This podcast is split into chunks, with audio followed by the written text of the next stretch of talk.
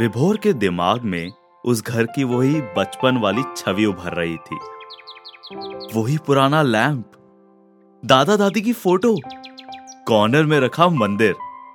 खिड़की पर लगी सेटी, जिससे वो बाहर देखा करता था।